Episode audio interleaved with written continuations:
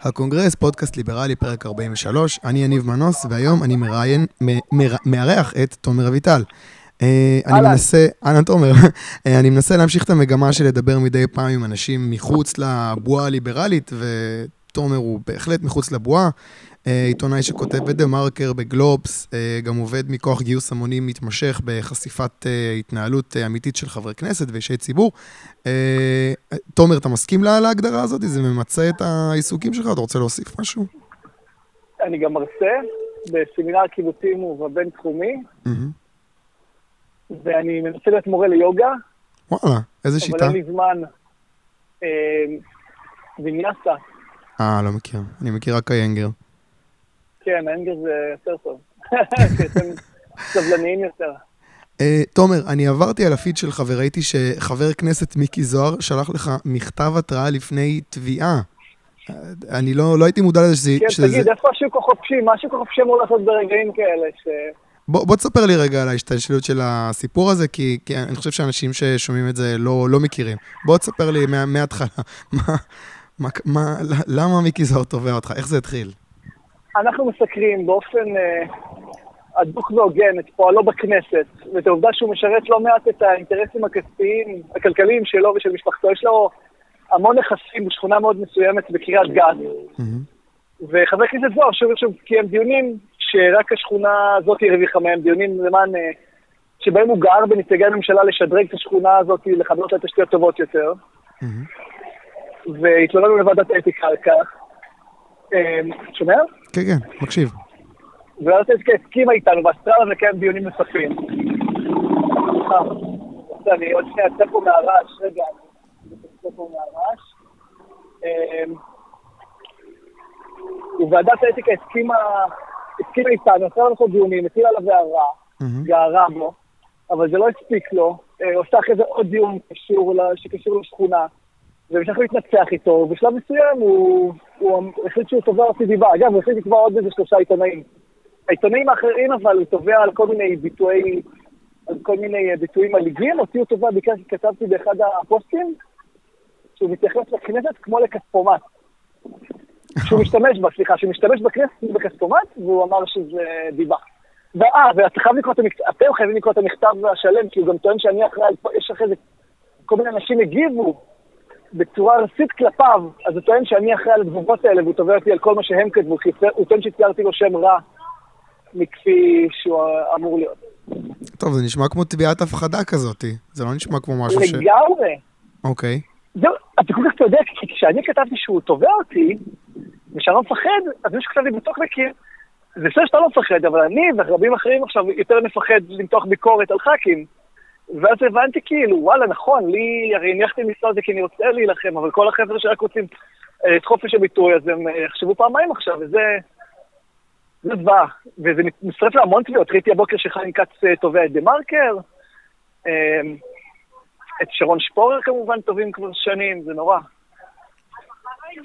אוקיי, טוב, אני קצת התעמקתי בעניין הזה בעצמי, אבל אני ממליץ לכל מי ששומע את זה, תיכנסו לוול של תומר אביטל, תיכנסו קצת להיסטוריה של האירועים האלה. אני החלטתי כאילו בפריימריז הבאים בליכוד, אין סיכוי שאני מצביע על הטיפוס הזה, ואני מציע גם לכל מי ששומע את זה ופקוד בליכוד, תעיפו אותו, תעיפו אותו. אני מסכים, כי תקשיבו, אפילו אם התבטאתי בחריפות ולדעתי ממש לא, ממש בגבולות הסביר, אין מצב שחבר כנסת שמקבל משאבים יפים מאוד לשרת אותנו, מנצל את הזמן שלו להשתיק אזרח, זה לא הגיוני. זה, אה, זה מזעזע. זה כן. מזעזע. ואיך אתה מתמודד עם זה, אגב? אתה, מה, אתה עכשיו משלם לעורך דין? יש משרד עורכי דין, חי, בראל, יונה, שהסכימו לייצג אותי בהתנדבות. אוקיי, ואיפה זה עומד, אגב? זה בכתב לפני תביעה או שכבר תובע אותך? זה בכתב לפני תביעה והגבנו לו שלשום. אגב, כתבנו לו שאנחנו רוצים עכשיו לתבוע אותו דיבה. הוא באמת, הוא באמת קילל אותי ברמות קשות, הוא שוב ושוב טען שאני שמאלן, חתרן, חס... אמ, חסיד שוטה של סתיו שוטר, כל מיני ביטויים נוראים שלא קשורים למציאות. אז כתבנו לו שאם הוא לא, לא מתעסק תוך שבו נתבע אותו, כמובן שאנחנו צריכים שהוא יסיר את החסינות שלו. כן. ואנחנו רוצים שמישהו שמעז לתבוע דיבה, אז, אז, אז, אז כלומר, שלא ינהג איפה ואיפה, שיאפשר גם לנו לתבוע אותו אם הוא כל כך בטוח בצדקתו. כן, זה, זה מזעזע. אה, אנחנו נמשיך לעקוב אחרי הסיפור הזה. אני רוצה לדבר איתך עכשיו קצת על ההסתדרות. אה, בזמן האחרון יש יוזמה מבורכת לדעתי, אני חושב גם לדעתך, מצד אה, שרת המשפטים איילת שקד, שהעבירה בעצם את הפיקוח על אגודות אוטמניות ממשרד הפנים למשרד המשפטים. אגודות אוטמניות בין השאר זה גם ההסתדרות. אה, קודם כל, זה מהלך שישנה משהו לדעתך? זאת אומרת, זה יקדם באיזשהו אה, אה, מובן את העניין הזה של שקיפות, לראות מה קורה בתוך ההסתדרות? כן, אני עוקב אחרי זה מאוד מקרוב. מה שקורה עם האגודות עצמוניות, שזה בעצם ההסתדרות וכל ארגוני העובדים שהצליחו להתקמבן החוצה מחוקי העמותות, כלומר שאין להם את הפיקוח של כל עמותה, אין דריסת רגל למבקר המדינה, אין דוחות שנתיים מסודרים, כל הדברים האלו, אה, אז, אז הרי כבר שנים אנחנו מנסים להילחם ולהכניס אותם תחת חוק העמותות. ומה שאיילת שקד עכשיו עשתה, זה דבר ראשון, היא העבירה את את כל הטיפול בהם ממשרד הפנים אליה למשרד המשפטים, זה עדיין לא אומר כלום, אבל זה כן אומר שעכשיו המשרד שלה יכול להתקין תקנות שיחייבו את האגודות ב, באותם כללים של עמותות, או שהם יפורקו. אז זה עכשיו ממש בידיים של איילת שקד, כבר הצוותים המקצועיים הכינו לה את כל, הכל, את כל האמצעים, והשאלה אם יהיה לה מספיק אומץ. היא לא צריכה את הכנסת, היא יכולה לעשות את זה לבד. Mm-hmm. אולי תצטרך בעצם אישור מליאה שאני חושב על זה, אבל עדיין הבנתי שזה ממש אה, רק מחכה להחלטה שלה, ואתה יודע, יש פה לחצים אדירים. בהסתדרות יכולים אה, להעניש אה, ח"כים סוררים. זהו, אני רוצה לדבר איתך באמת על העניין הזה של המנגנון הזה שיש בהסתדרות, של סיעות מקבילות לסיעות בכנסת, יש סיעת כולנו בהסתדרות, אה, ובעצם בגלל שאין שקיפות, אנחנו לא יודעים איזה הטבות בדיוק הפעילים האלה מקבלים, כמה כסף בעצם עובר מהמנגנון של ההסתדרות לפעילים האלה, בעצם מפלגתיים. עכשיו, אני מסתכל על זה, זה, זה, זה, זה כל כך שחיתות אולי לא by the book, אבל זה, זה מאוד מושחת וזה נמשך שנים, ואני מנסה להבין איך דבר כזה כאילו קורה. חשוף לעיני כולם, ובתי משפט ומבקרי מדינה ויועצים משפטיים נותנים לזה להימשך. זה בדיוק כמו קק"ל. הם, הם משנים את המערכת כל, לכל אורך השנה, ואז כל פעם שמגיעה יוזמה להגדיל להם את הפיקוח, אז, אז אותם חבר'ה שהם שימנו יכולים לעזור להם לטרפד את, את היוזמות האלו. זה מה שקורה בקק"ל, זה מה שקורה בהסתדרות. אתה יודע, מילא ההסתדרות וקק"ל היו עזרות לאזרח הקטן, אבל שוב ושוב הם עוזרות רק למחוברים, אז לדעתי הם איבדו כל הצדקה ציבורית להמשיך לפעול באפלה. אה, אבל מי שכבר בכנסת רואה את המנגנון הזה עובד יפה מאוד, איך הם עוזרים אחד לשני. אוקיי, אני חושב שפה אגב אני קצת חלוק איתך, אתה חושב נגיד שאם כאילו אה, כספים זורמים אה, מהמדינה, נגיד כדי, לא יודע מה, לסבסד מפעלים שמפסידים כסף, זה דבר טוב? זה דבר רצוי? אני לא יודע איך זה קשור למה שדיברנו עליו לפני רגע. אה, אמרת, זה, אם, אמרת מילא אם היו משתמשים בכספים האלה כדי לסייע ל, ל, לאנשים. מה שהתכוונתי זה נגיד ההסתדרות, היא, היא, היא מזניחה את, ה, את העובדים הקטנים, כלומר היא הרבה יותר נלחמת למען העובדים החזקים, שזה בנמלים, שזה בשטות התעופה, שזה בעובדי המדינה, mm-hmm. עובד, ש, שהיא מצילה עובדים גרועים מפיטורים, שהיא לא נלחמת את, ה, את, ה, את המלחמה של המורים כמו שצריך, של העובדים הסוציאליים, של עובדי הקבלן. Mm, okay. אז אני אומר, מילא ההסתדרות הייתה נלחמת עבור אותם מגזרים, mm-hmm. אבל לגבי מפעלים גרועים, אגב, אני, אני לא חושב שצריך אה, להנשים מפעל שאין לו הצדקה, mm-hmm. אה, אבל כן צריך למשל, אפשר לדאוג להכשרה מקצועית מחודשת לאותם עובדים, שהם לא יאבדו את פרנסתם, אלא אם כן יש כמובן צורך לאומי, שנמשיך לייצר מפ... אה, משהו מותר הפסדי. Mm-hmm. כלומר, כדי שנוכל להישאר מדינה עצמאית במקרה של, אתה יודע, מלחמה. כן, אני מבין. אני לא אכנס איתך לוויכוח הזה. אה, איזה ויכוח? נראה שאנחנו חושבים אותו דבר. לא, זה, זה קצת מורכב העניין הזה של uh, לשמור על עצמאות, uh, um, זה טיעון שהוא קצת בעייתי, אפשר להצדיק איתו הרבה דברים ש... אתה יודע, מה זה לא, להחזיק לא, מעמד בזמן מלחמה? ישראל תלויה בעולם, זאת אומרת, אנחנו תלויים בנפט, אנחנו תלויים בחיטה, אנחנו תלויים ב-200 דברים, אז, אז כאילו מה, עכשיו נגן על... אני מסכים, אני רק אוקיי. אומר שיש דברים קריטיים, לא, אני מסכים, אני, אני איתך, אני בעד הכשרה מקצועית מחודשת, ואין שום סיבה בעולם לגרום למפעל להמשיך לחיות רק כדי שהוא ימשיך לחיות, אבל למשל שישראל רוצה אה, דלק, אתה יודע, במקרה שאם יש לנו רק צינור אחד ממדינה לא ידידותית, זה מסוכן, אז היא יכולה לשמור... מאגרים של אה, דלק? להשקיע משאבים. כן, להשקיע משאבים דווקא בזה אפילו אם זה לא משתלם. זה... כן, אני חושב שפה אין לנו באמת אה, ויכוח. כן. אמ, אה, מעניין אותי, זה לא בדיוק קשור לשקיפות, אבל זו איזושהי טענה ששמעתי כמה פעמים מצד אנשים שמחזיקים בדעות יותר ליברליות או ליברטריאניות. Uh, העניין הזה שההסתדרות בעצם, בדרך שהיא עובדת, היא בעצם יצרה את התופעה הזאת של עובדי קבלן. אתה מכיר את הטיעון הזה? אתה, אתה חושב שזה טיעון שמחזיק מים, או שאתה לא קונה את זה כל כך? אתה מכיר את הטיעון קודם כל? אני לא, לא, לא הכרתי את זה, לא מכיר את זה מספיק לעומק. אוקיי, אז... אוקיי, אז בגדול מה שקורה, בוא נגיד... אה, מה שקורה, אתה מתכוון לזה שהמדינה פשוט לא משתלם לה להעסיק עובד ציבור כי היא תתקשה לפטר אותו והיא תצטרך לשלם כל מיני תוספות שערורייתיות, אז היא תעדיף מיקור חוץ, כי אז אפשר לפטר בלי בעיה, אבל הבעיה היא שאז נוצרו חברות הקבלן שגוזרות קופון ענק, לעובדים יש אפס ביטחונות וה... וה... קופונים משתלשים בכיסים הלא נכונים, נכון? זה אתם מכירים? אני, אה, כן, אני רוצה להציג את זה, אבל טיפה יותר בצורה הוגנת. אה, מה כן. שקורה זה שבמגזרים מסוימים, אה, ההסתדרות יוצרת תנאים כל כך מכבידים לכל עובד חדש, שפשוט כן. למדינה אין כסף לקחת עובד חדש, כי זה גם עובד שאחר כך יהיה אפשר יהיה להעביר לתפקיד אחר, אי אפשר יהיה, כן, לפטר אותו אם לא צריך אותו, ואז נוצר העניין של עובדי קבלן. אני מסכים במאה אחוז. זה דור א', ואז יש לך דור ב' שהוא, דור א' שהוא מלכים ודור ב' שהם עבדים. וזה זוועה לראות את זה מקרוב. אני יוצא לי לדבר עם הרבה עובדי מדינה, וזה... זה... קיצור, אני... כן, אני חושב כמוך.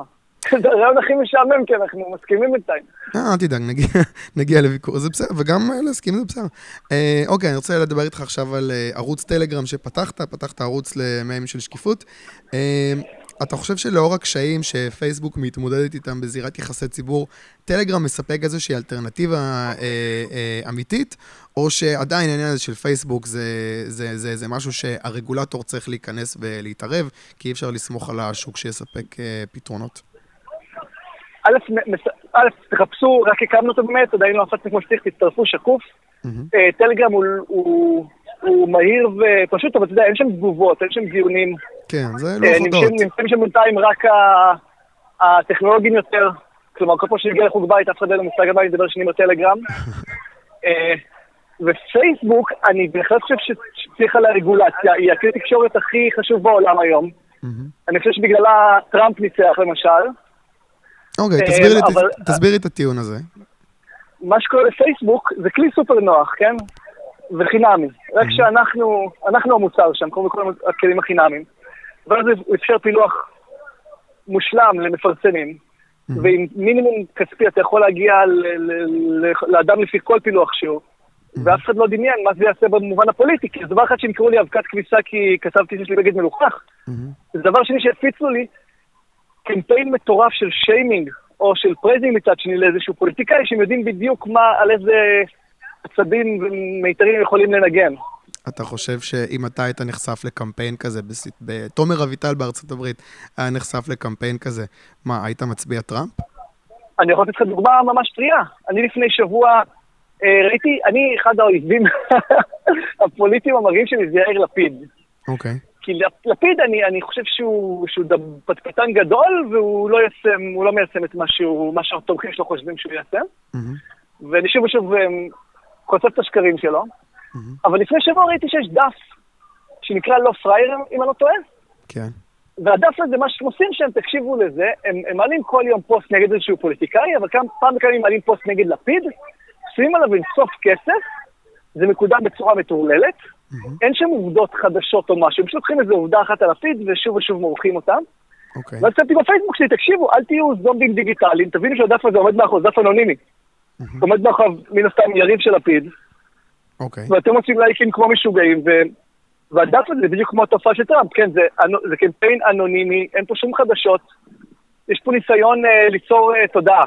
נו. ואז אני רואה בכל התגובות, אנשים כותבים לי, מה זה משנה, אני מסכים עם האמירות נגד לפיד. וזה בדיוק הנקודה. אז עוד פעם אני שואל, מי שינה את דעתו פה?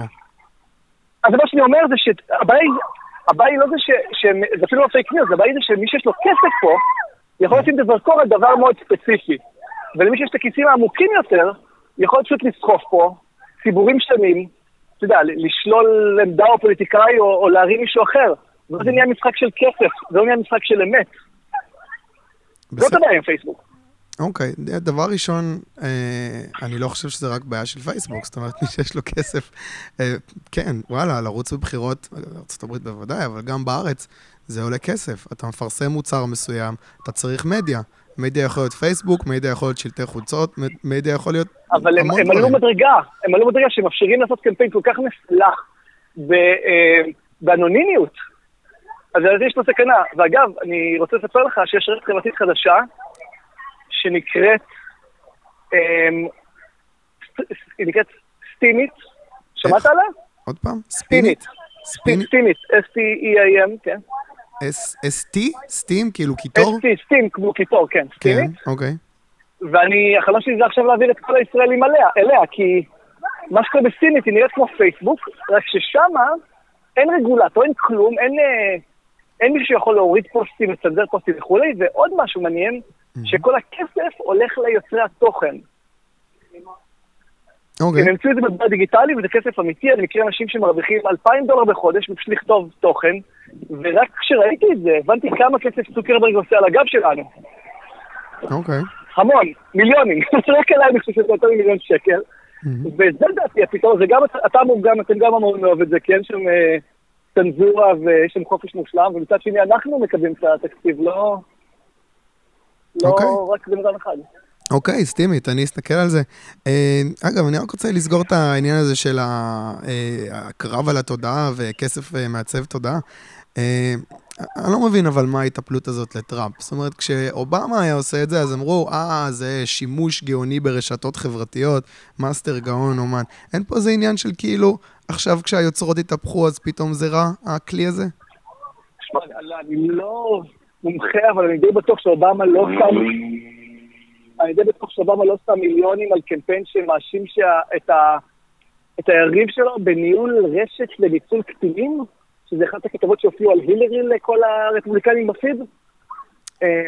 כלומר, אפילו אם אובמה עשה קמפיין, הוא עשה קמפיין חיובי בפייסבוק, בניגוד לקמפיין שלילי שמעורר פילוג, שזה לדעתי אה, פחות בוא, תומר, אני חושב שלא חסרות דוגמאות לקמפיינים אה, אה, נגד מועמדים שרצו נגד דמוקרטים, שאתה יודע, לא בהכרח אובמה עשה את זה, אבל איזשהו פרוקסי עשה את זה. אין ספק שצד אחד לא רואה את זה מהשני, אבל מה שראינו עכשיו במערכת האחרונה, זה בעיקר את הצד של טראמפ, משתמש בצורה נלוזה ברשת החברתית. Mm-hmm. אני לא אומר שהילרי לא, זה לא נחשף שהילרי עשתה את זה, אני מושג עשתה את זה, ואני לא אומר שדמוקרטים לא יעשו את זה שוב. Mm-hmm. אני רק אומר שהסכנה היא הפלטפורמה, כאילו ראינו מה עכשיו מהסכנות שם, ואתה לא נותן לאנשים, אתה לא נותן לאנשים מספיק קרדיט כדי שיסתכלו באמת על הדברים האלה ויפעילו לא, ביקורתיות? לא, לא?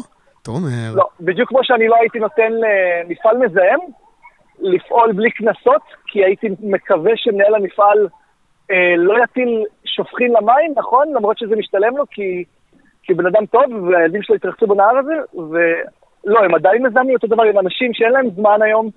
ללכת ולקרוא מי עומד מאחורי מה, בדיוק בשביל זה צריך רגולציה, בדיוק בשביל זה צריך לסמן למשל תוכן שיווקי בעיתונים. רגע, רגע, יש כזה הבדל בין מפעל מזהם, שבין אם אני מודע לזה ובין אם אני לא מודע לזה, אני סובל, לבין אם אני קורא עכשיו איזשהו פוסט בפייסבוק, נגיד על יאיר לפיד, ואני יכול לבחור אם להגיד, mm, זה נראה לי מעניין, בוא אני אתעמק בזה עוד קצת, או אה, לא, זה נראה לי שטויות, אני אמשיך הלאה. אתה חושב שצריך לסמן תוכן שיווקי בעיתון? אם צריך, מה, שיהיה חוק שמחייב לסמן את... לא, מה פתאום. מצידי שכל... שכל עיתון מצ... יבלבל ידיעות עם פרסומות באותה צורה לך? כן, מה זאת אומרת? אתה, אתה תקרא עיתון כזה? איזה עיתון? מה זאת אומרת, יש עיתונים שמפרסמים, שכותבים היום מה תוכן שיווקי ומה לא. כן, אני שואל אם עיתון... בוא נגיד ככה, ת, יש תוכנית תחקירים שמערבבת תחקירים אמיתיים לבין תחקירים במרכאות במימון של קוקה קולה, והיא לא מספרת לך. אתה תראה תוכנית כזאת? לא. נו, אז מה הבעיה? אתה רוצה שהמחוקק... אתה יוצא מנקודת הנחה שתקשיב, אני בעד התערבות מינימלית של רגולטור, אבל האדם הממוצע... הוא לא אני אותה, הוא, הוא לא עובד בברנז'ה בתוך הדבר הזה, והוא צריך עזרה, מישהו שיראה לו, זה כמו, אתה, אני לא יודע, אתה נגיד גם נגד סימון אה, במוצר בסופר, מה, מה הוא מכיל? אה, לא, אז אני, תשמע, בוא, בגדול, בגדול, כאילו, אני... הרי, הרי, הרי בא אוסם לא, לא רוצים לכתוב את זה, איך יכולת לכתוב כמה מלח יש בבמבה? עכשיו, זה לא, לא, אני לא אומר לך בוא נעלה את המס על במה, אני רק אומר, תנגיש את המידע הזה. כי לאדם הרגיל אין, מן היישוב, אין זמן לבדוק אם יש הרבה מלח או קצת מלח ובמבה. תראה, אפילו שאתה אומר שלא יודע, יאכל וישמין ויראה את זה לבד אחרי עשור. לא, שנייה, אני, אני רוצה להסביר לך את העמדה שלי. אני חושב שבן אדם, אם הוא רוצה לאכול בריא, הוא לא צריך מחוקק שיפעל בשבילו. אם הוא יפעיל מספיק לחץ על הבן אדם שמספק לו את המוצרים, אם תהיה דרישה לדבר הזה שנקרא בריאות, שנקרא בואו תספרו לי מה יש במוצר שלכם, זה יקרה. אחרת אותו צרכן נבון, בהנחה שיש פה שוק חופשי ואין פה איזה קרטל ש... שנותן רק למקומבנים לפתוח uh, מפעל uh, לייצור מזון, אז הוא ילך פשוט למתחרה. אז אני רוצה להציע משהו חתרני. נו. אני רוצה להציע משהו חתרני, כי אני מסכים איתך, אבל אני חושב שמה שקרה זה שהציבור התאגד באמת, כמו שאתה היית, כמו שאתה אומר שרק היה צריך לפעול, הציבור התאגד, והוא יצר ממשלה, והוא מפעיל לחץ על אותה ממשלה לעשות XY למשל, לסמן מוצרים או לא, וזה בדיוק, זה לא משנה אם יש ממשלה או אין, זה הכל נולד מהציבור. אתה אה, בעצם, הממשלה פה היא מתווכת. זה שהיא מתווכת. בעייתית ומניפולטיבית, זה בסדר, אבל... לא, זה לא, הבעיה היא לא שהיא אה, מתווכת ושהיא מניפולטיבית, זה אחלה. הבעיה זה שממשלה היא אקדח. זאת אומרת, ברגע שממשלה נכנסת, אז אין לך ברירה. אם אני עכשיו מפעל ש... כן, וואה, זה מה שאני מייצר. אני מייצר במבה, ואני לא מספר לאף אחד מה יש בפנים. רוצים, תקנו, לא רוצים, אל תקנו. זה אולי בזוי, זה אולי כאילו, אני לא אקנה את המוצר שלך, אתה משוגע, אבל זה זכותי. אני מבין, אני מבין מה שאתה אומר, אבל לאדם הרגיל, חוץ מלא יודע, למגזר החרדי שעושה מחאות בצורה יעילה להחריד, אני לא רואה אותנו... אז צריך, אז צריך, שנהיה חולים ועניים? אז כן. צריך לא לסמוך על הממשלה, צריך להבין שאף אחד לא ידאג לך חוץ מעצמך, ואם אתה רוצה משהו אבל יש בורות רציונלית, יש בורות רציונלית לאדם הממוצע, אין לו זמן עכשיו להתעמק גם בסוכר, גם במפעלים מזהמים. ובגלל זה הוא יעריך אנשים, אבל הוא מעריך את המוצר הזה, את המוצר הזה שנקרא, כמו ש... אוקיי, בוא, עזוב אה, זה. אתה עכשיו פועל מכוח, אה, חלק מהזמן, מכוח של אה, קמפיין גיוס המונים. זה לא אמור לקרות, כן. נכון? הם, למה שאנשים עכשיו אה, אה, ישלמו לך כסף? הרי הם בורים, הם לא יודעים שזה טוב בשבילם. צריך שיהיה איזשהו מנגנון ממשלתי, אני יודע שמשלם לך כדי שתעשה את העבודה הזאת. עובדה שלאנשים אכפת. אז זה הכל עניין של... נכון, אבל זה, זה, זה, זה, אין הרבה עיתונאים עצמאיים, והסיבה היחידה שזה עובד זה כי יש, יש איזה... יש אנשים שמספיק אכפתיים, אבל בגדול, okay, אוקיי, המדינה, המדינה הקצתה מיליארד שקל לשידור ציבורי. Mm-hmm. אמ, והעובדה שהוא לא, שהכסף הזה מבוזבז, כלומר, אם לא היה מוחלק לנו זה גם היה בסדר. Mm-hmm. זאת אומרת, אתה מבין, אנחנו עושים כבר מיסים, אני לא אני אף פעם לא מרגיש נעים לבקש מאנשים כסף, כי הם כבר משנים את המיסים שלהם. אה, זה הרבה יותר נעים מאשר לקחת מהם. נכון, אוקיי, אז אם לא היה מיסים, אתה צודק. אבל יש כבר מיסים, אתה רוצה שגם אני אבקש מהם? זה נורא, ואני שונא את זה. זהו, אתה מבין, זה בדיוק העניין. אנשים אומרים לעצמם, יש כבר מיסים, אז שהממשלה תטפל בזה. במקום כאילו להגיד, לא, לא, אולי נשלם טיפה פחות מיסים, וניתן לשוק לטפל בזה. אבל זה הרוע המינימלי ההכרחי, כי אחרת יהיה בסדר. כלומר, כל אחד ישים רק איפה שהוא רוצה. כן. אתה מוביל אותי בבורות... אה, עזוב, עזוב, אנחנו הולכים פה במעגלים, אני חושב שהפער ברור.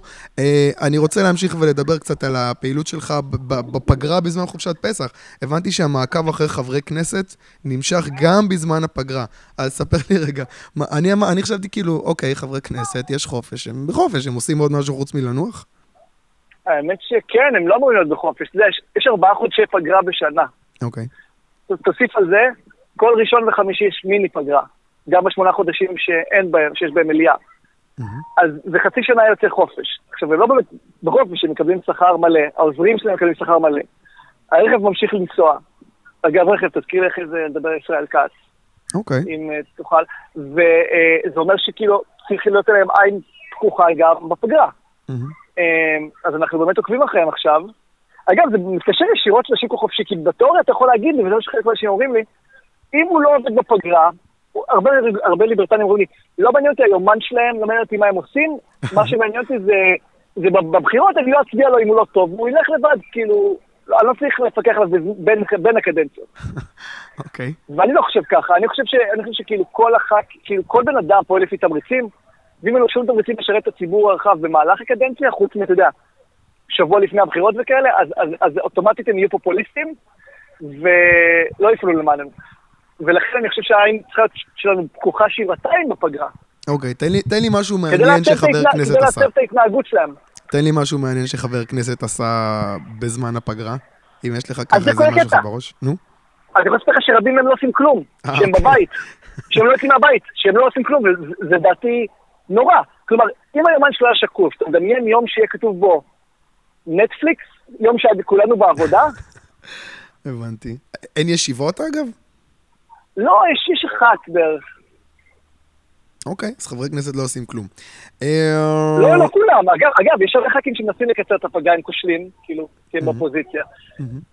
אה, אה, אגב, אני קראתי לא מזמן את כל הפרוטוקולים של הפגרה עוצבה. ואתה יודע, פעם היה תירוצים הרבה יותר הגיוניים, היה קשה מאוד להסתובב בארץ, היו צריכים שבועות בשביל זה, אז היו, לא היה כבישים, היה כל מיני דברים כאלה, וזה התקבע, ואף אחד לא עצר לשאול את עצמו, רגע, אתה יודע, גם המליאה, המליאה עצמה, זה הכל שם הצבעות כמו רובוטים, לפי מה רשימות שמגיעות מהממשלה. אני היום הצעתי בטוויטר שאם נגיד 20 אלף איש חותמים על עצומה, אז למה שהמליאה לא תדון בנושא שעלה מהציבור? אמ, כאילו חייבים לעדכן את השיטה ל-2018. היא מאוד מתאימה ל-1950. טוב, זה, המספר הזה צריך לעלות, כי יש הרבה פוסטים שמקבלים 20 אלף לייקים. אוקיי, 50 אלף. כן. הנקודה היא שלציבור יהיה... תחשוב את זה יופי, תחשוב את זה, איך זה יעורר את הציבור אם הוא ידע שיש לו כוח יותר מלייקים, כוח לגרום לך כי אה, מדבר על משהו. זה מאוד מפחיד אותי דברים כאלה, כי זה, זה נשמע כמו משהו פופוליסטי. זה נשמע כמו משהו... תקשיב, אם יש 100 אלף איש שאומרים שצריך לדון אפילו, תגיד לי משהו פופוליסטי. אה, דיור חינם לכל מי שבעשירון התחתון. אוקיי, יש 100 אלף איש שאומרים את זה, כן? ח"כים צריכים לפחות לדבר על זה, לא חלופות. אגב, אני, תסכים איתי שאם הם יביאו מקור תקציבי, אז זה בסדר. כל המקור התקציבי הוא לא חוב, הוא לא גיוס חוב. דיור חינם לעשירון. התחתון, אתה אומר, אתה יודע כמה אנשים זה? לא, אבל תקשיב, כל הקטע בפופוליזם. הדבר הכי יפה בפופוליזם, שהוא נמחק אם אתה אומר להם, תביאו מקור תקציבי. ואז הם צריכים להגיד על חשבון מה זה. הלוואי וזה היה ככה. אבל, אבל זה כבר ככה במובנים מסוימים, וזה הולך ויעלה, כי יש עכשיו את הנומרטור להחלטות ממשלה, mm-hmm. ונדבר על זה פעם, ו, ואם יהיה כזה גם בחקיקה זה יהיה מדהים. תקשיב, זה, זה, זה ישנה הכל, כי שמולי יכול לדבר עד מחר על uh, קצבאות, אם הוא יצטרך לכתוב מאיפה כל פעם הכסף, אני חושב שזה יהיה בסדר גמור שהוא ידבר על דירות חינם לכל מי שהשם שלו מתחיל בתף. והיום אין את העניין הזה? היום אתה יכול להציע... היום זה ככה. חוק שמעל חמישה מיליון שקל צריך לו, אני חושב, רוב טיפה גדול יותר, אבל בכל מקרה, אם הממשלה מקבלת החלטה, לא הכנסת, היא כן צריכה להראות מאיפה הכסף מגיע. זה נקרא נומרטור, זה אגב ביבי. זה אחד הדברים הכי יפים שביבי עשה, ואתה לא יכול להגיד, עליית אה, החבר'ה האתיופים של בני הפלשמורה, כן. זה נתקע כי לא הצליחו להראות, כולם רצו להעביר את זה, אבל לא היה לא לזה מקור תקציבי. ואם הכנסת מעבירה משהו? אז, אז הממשלה חייבת בעצמה למצוא לזה מה, מה למחוק ולהביא במקום. ואז הח"כים יוצאים גדולים, אתה מבין? כי הם לא אמרו מאיפה הכסף. כן. אני מבין. ואני אני רוצה, אני רוצה להיות, אני רוצה להיות abundantly clear. המקור התקציבי הכי גרוע זה הגדלת החוב, או איך הם קוראים לזה בשפה יפה? הגדלת ה... הגדלת התקציב. כאילו, אוקיי. כל שקל שמגייסים, אתה יודע, אתה יודע שרבע מהתקציב זה החזר חובות, רבע. כל מה?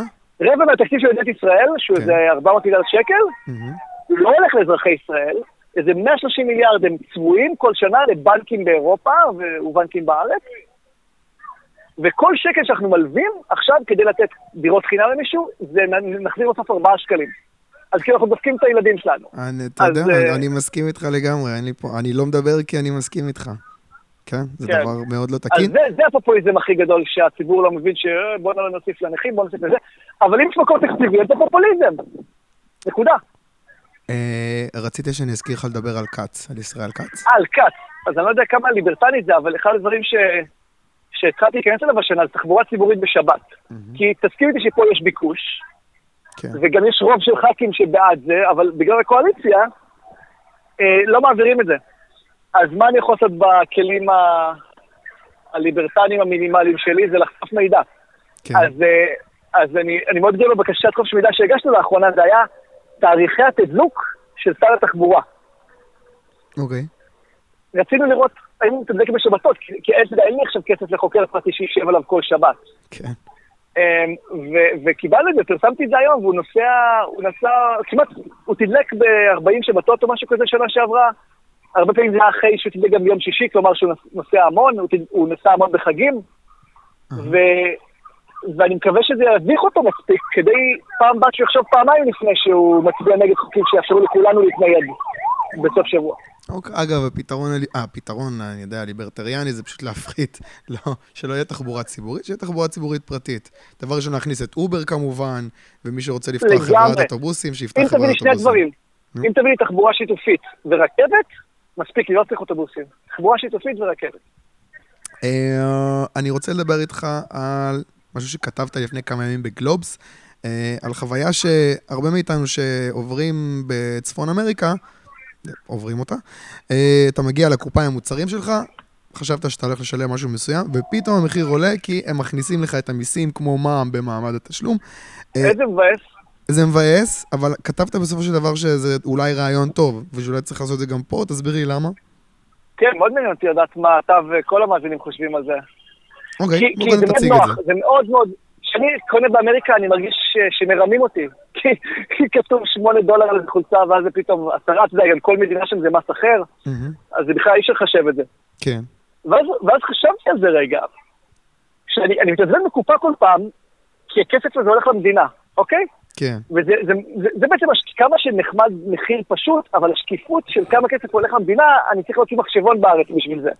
כן. ואז נכון. בתיאוריה, בתיאוריה, כן, אני לא באמת, אני חושב שצריך לעשות מהלך יותר מתוחכם, אבל בתיאוריה אני אומר שאם בארץ היה צריך, אה, היה, היה מחיר לפני מע"מ בסופרים, במסעדות, בהשכרת רכב וכל זה, וכל הזמן היית מתבאס מחדש, אז אולי היית הופך לאזרח קצת יותר משוכלל, שקורא יותר, שמנסה להבין לאיפה הכסף הזה הולך, שרואה למשל שרבע ממנו הולך, אתה יודע, להחזר חובות, נכון. שכל כך הרבה הולך ל...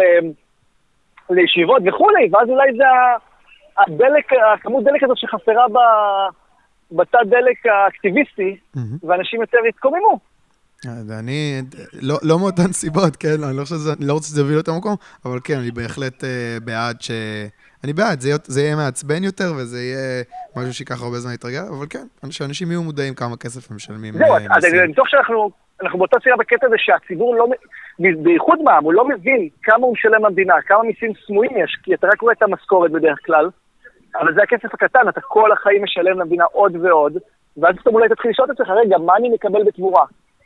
מסכים uh, לגמרי. יש גם את העניין הזה שנגיד בארצות הברית... נגיד, uh, הייתי שם בפנמה, האוטובוס שם עלה חצי שקל. כאילו, כאילו, זה נחמד, ואז פה אתה... טוב, לא משנה, סליחה, תמשיך. אוקיי. הנתונים האלה חסרים קצת, כן? בפנמה הוא עלה חצי שקל, איך זה ביחס לשאר הדברים? לא, האמת שמאוד יקר שם הרגיל, זה דולרים. אוקיי. אה, אני מנחש שהאוטובוסים מסובסדים בטירוף. Mm. ונגיד, זה צריך לשמח את האזרחים, שהכסף שלהם, המע"מ הולך למשל לזה. כי אוקיי. תחבורה ציבורית, אגב, זה הדבר הכי, לדעתי, הכי משתלם למדינה, כי זה עשירונים תחתונים, אה, יחסכו ככה כסף, וזה כסף שלך ישר לצריכה. אתה יודע, בניגוד למיליונרים, שהכסף שלהם בדרך כלל ישכב באיזה מקום ולא יתדלק את הכלכלה. Mm, בוא נגיד ככה, גם אם הייתי בעד העניין הזה של כאילו... בואו ניתן, ל... בואו נסבסד ל... לאנשים את הנסיעה באוטובוס. אני לא חושב שהדרך של זה צריכה להיות, בואו נעביר את הכסף לאגד ודן נגיד, ושהם יפעלו, אלא שיהיה סבסוד כאילו פר שימוש, אתה יודע, כמו קצת ואוצ'רים כזה, אתה יודע. אתה... על כל נוסע שאתה מעלה לאוטובוס שלך, אתה מקבל סבסוד, ולא כאילו, קודם אתה מקבל את ה... מסכים. אה, בטח, אגד צריכים למות. מה? אגד הם נוראים. אה, לא יודע אם למות, אבל אה, כן. לתת להם להתחרות. לא, הם עכשיו ברפורמה מטורפת, אני מקווה שזה יעזור. איזה רפורמה? הם לקחו חברת ייעוץ, הם שינו את כל המבנה, הם די מפרקים נראה לי את הקטע הקואופרטיבי והם עושים שינויים גדולים.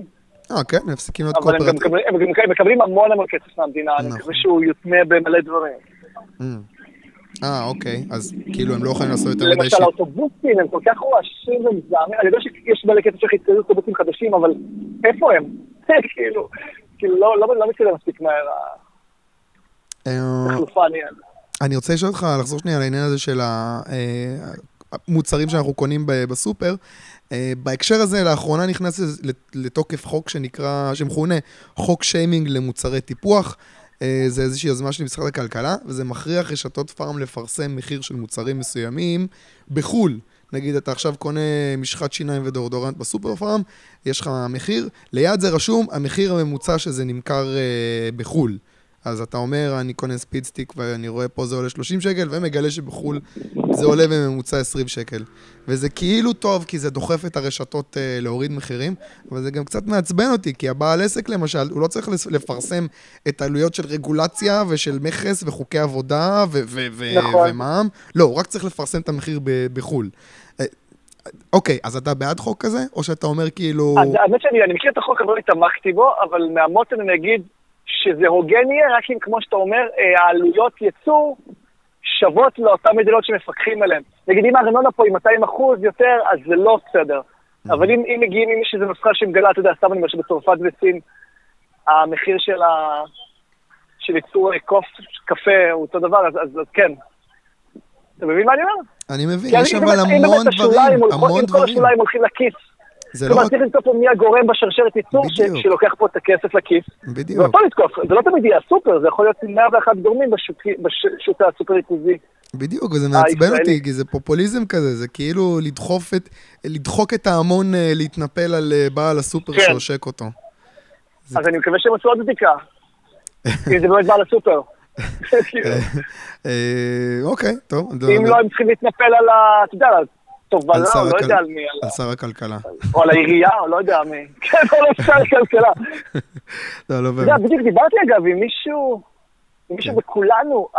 על אמרתי לו, זה מאוד מעניין, מה אתה חושב על זה? אמרתי לו, כי מישהו כתב לי באמת, שאני לא זוכר, היום זה נגיד, עד כמה אפשר לקנות באי-ביי ויש לך פטור ממכס? אני חושב זה 75 דולר. 75 דולר. תקשיב, תעלו את זה ל-400, אנשים, זה יוזיל טלפונים, מחשבים, כל כך הרבה דברים. כאילו, לא, אתם רוצים ממש לעזור ישירות שתורידו. ואז הוא אמר לי, הוא אמר לי שזה לא טוב, כי, כי, כי הם לא, החבר'ה פה בישראל לא יכולים, זה כל העסקים, זה עסקים שכלכלה נתמכת עליהם, הם לא יכולים להתחרות בזה, ואז הם לא יכול, העסקים האלה ייסגרו, ונפסיד מלא הכנסות אחרות, כאילו המדינה תפסיד אמנם, אה, האזרחים לכאורה ירוויחו, אבל המדינה תפסיד כל העסקים האלה שייסגרו.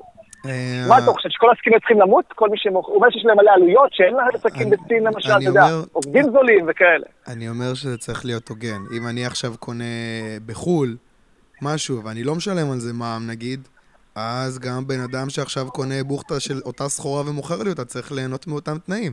זאת אומרת, אותם הטבות שאני זוכה כמי שמשלם עד 75 דולר, גם הבן אדם שמוכר את זה בחנות שלו צריך... אה, זה, זה הרי אבסורד, זה לא הגיוני שכאילו בן אדם שעכשיו זה העסק שלו, ישלם יותר מכס ממה שאני משלם כשאני מזמין את זה באי-ביי.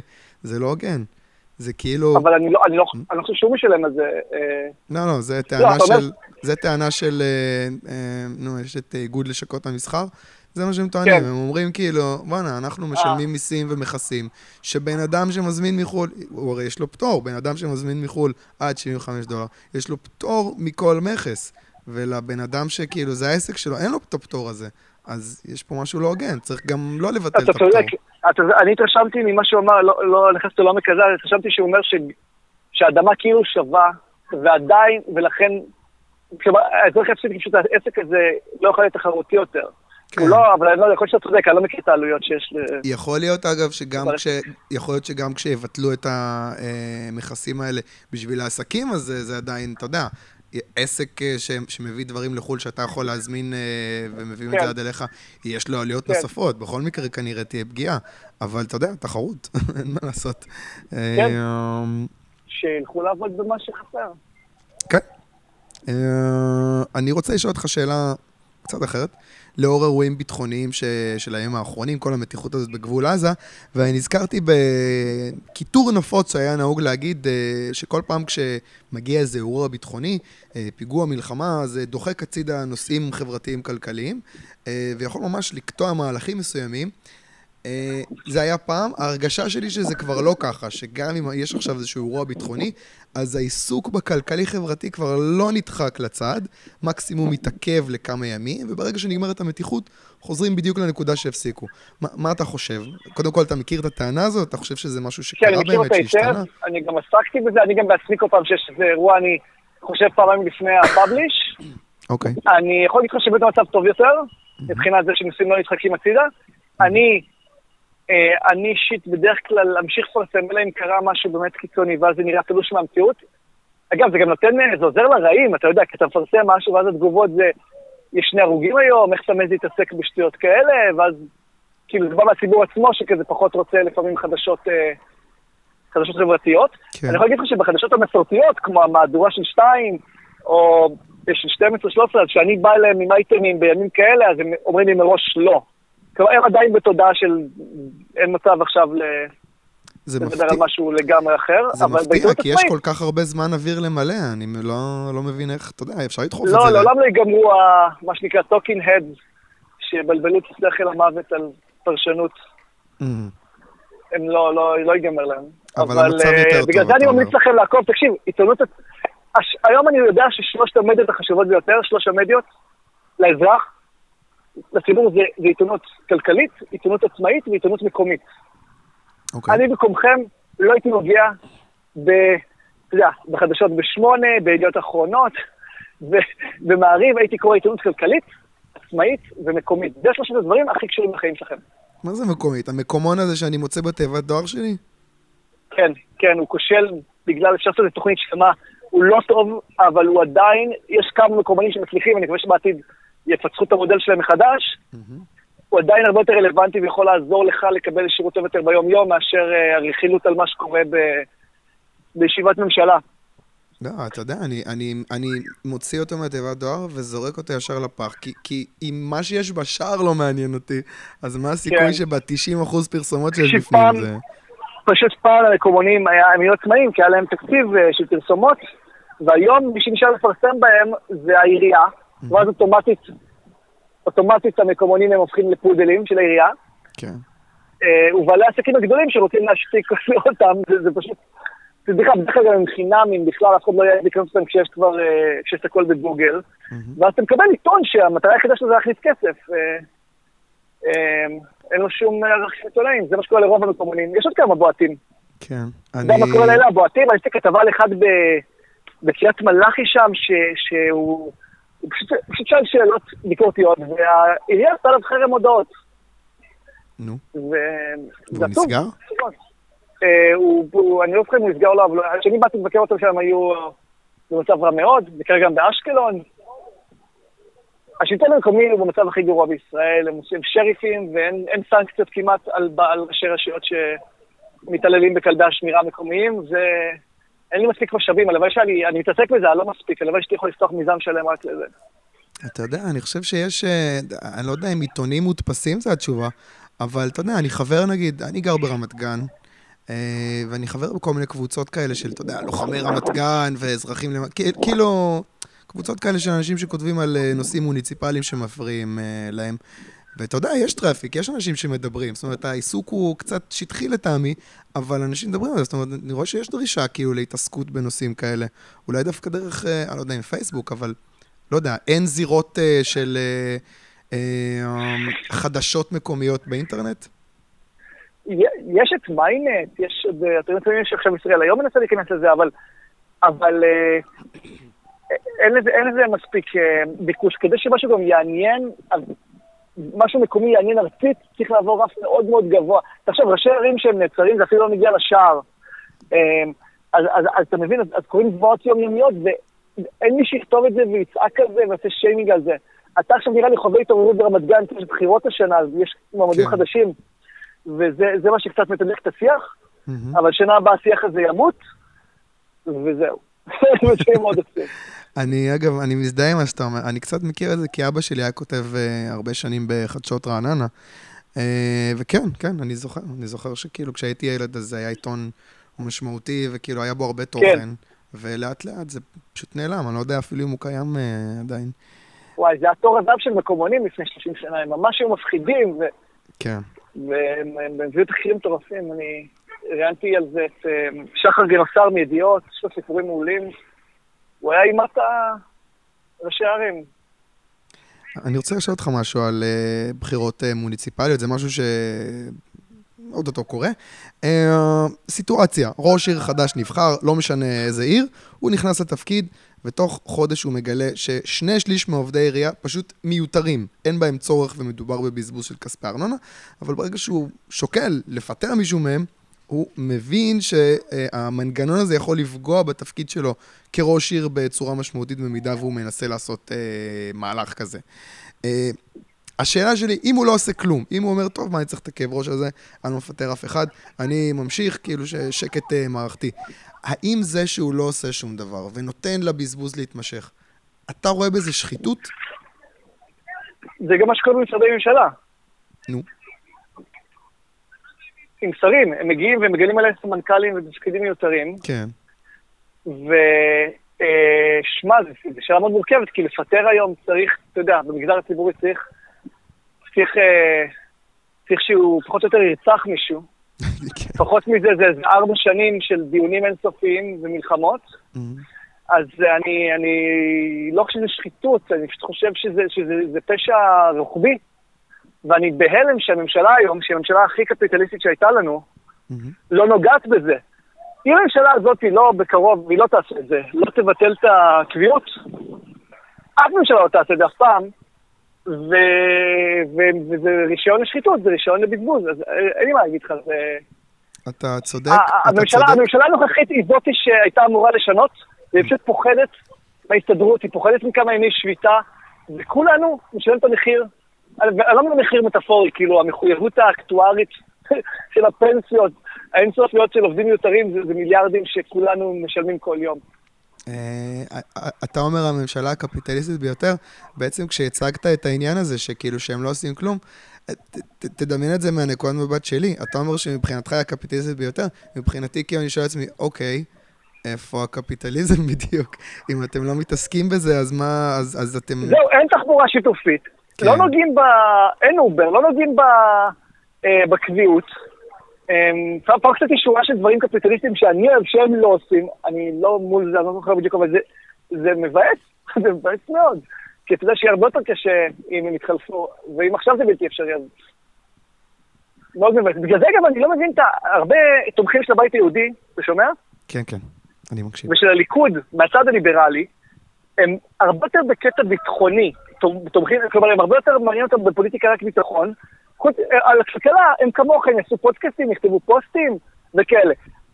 אבל הם לא יבקרו את שקד או את ביבי או את כץ על דברים כלכליים כמעט אף פעם, כי ביטחונית הם באותו ראש. וזה מטריף אותי, כאילו, איך אין לחץ על שקד למשל? אה, אה, אני לא מבין שאני זה שמטיל על שקד את רוב הלחץ להשקיף את ההסתדרות. אתם כל... הלו. כן, כן, אני מקשיב, אני מקשיב. סליחה, אני פשוט לא בטוח עכשיו, אוקיי. אני לא מבין איפה אתם, עשרות שנים אתם, אנשים כאילו אומרים כמה שזאת בעייתית, סוף סוף יש את השרה האידיאלית, זה איאן רנד בדמות ישראלית. נשאל את המשפטים, יש להם את כל הכוח לעשות את זה, איך אתם לא, איך אין הפגנה אחת, פוסטים, איך המתפקדים של הבית, איך אין התפקדות לבית היהודי בנושא הזה, אה, זה מטריף אותי. אתה, אתה, אני לא אומר כלום כי אני, אתה יודע, אתה, אין לי מה להגיד לך, אתה צודק. אה, זה מביש שאני צריך ללחוץ על שקד על השטויות האלה ולא... הליברלים היומיים כן. הקבועים. אתה צודק, אתה צודק. אה, אני חושב שפשוט אין מספיק. זאת אומרת, אה, אתה יודע, תנועה כמו ליברלים בליכוד, מה לעשות, הם מאוד מאוד קטנים. אני לא, חושב, אני לא חושב שאתה יכול להאשים אותם באהבה גדולה להסתדרות. אבל כן, זה עדיין, אה, זה עדיין לא כוח מספיק משמעותי. איך לא ראיתי קמפיין אחד? אה, אתה יכול להיות שחסומים אצלך בפייסבוק. לא, לא, לא חוסם אף אחד. לא, תעשה להם לייק, לא, אני לא חושב ש... אני בטוח שעשיתי לייק, אני לא ראיתי קמפיין, ראיתי אולי פוסטים, אתה יודע, קמפיין זה משהו אחר. קמפיין זה נגיד, כמו שהיום, אני כבר שלוש שנים, mm. דוחף ח"כים לחשוף יומנים, אני עובר אחד-אחד. אני מפרסם את זה עד אינסוף, אני מתראה את זה, אני נותן פרסים, נותן שיימינג, זה כאילו קמפיין, זה לא פוסט בואו תחשוף יומן. Mm-hmm. איך אני לא רואה קמפיין על השקיפות בהסתדרות? על אה, מלחמה בקביעות? כאילו, איך אפשר להתרגל לפשע הזה? אתה אמ, צודק, אתה צודק לגמרי. אז אני, אין לי מה להגיד. אתה צודק לגמרי. ואנשים שומעים את זה קדימה לעבודה. אה, טוב, כן. תומר, אה, דבר אחרון שאני רוצה לדבר איתך עליו זה המלצת תרבות. אני רוצה ממך המלצת תרבות לספר, או סרט, או פודקאסט, או אירוע מסוים שאתה רוצה להמליץ עליו. אני אתן לך רגע לחשוב בזמן שאני ממליץ. אה, אני חוזר ליקיר הפודקאסט, ג'ורדן פיטרסון. יש לו הרצאה חדשה ביוטיוב בשם Identity Politics and the Marxist Lie of White Privilege. אה, אל תפחדו מהשם המעורר מחלוקת. אני אשים קישור לזה בדף פייסבוק. אה, מי שלא מכיר, ג'ורדן פיטרסון הוא פסיכולוג קליני, הוא עוסק גם במחקר אבולוציוני. בגלל האוריינטציה היונגיאנית שלו, הוא מאוד אוהב את אה, קרל יונג, הוא מתעניין בארכיטיפים ובסיפורים ארכאיים. יש לו ניתוחים מאוד מעניינים על סיפורי uh, תנ"ך, אדם וחווה, קין והבל, וגם מיתוסים שאנחנו קצת פחות מכירים.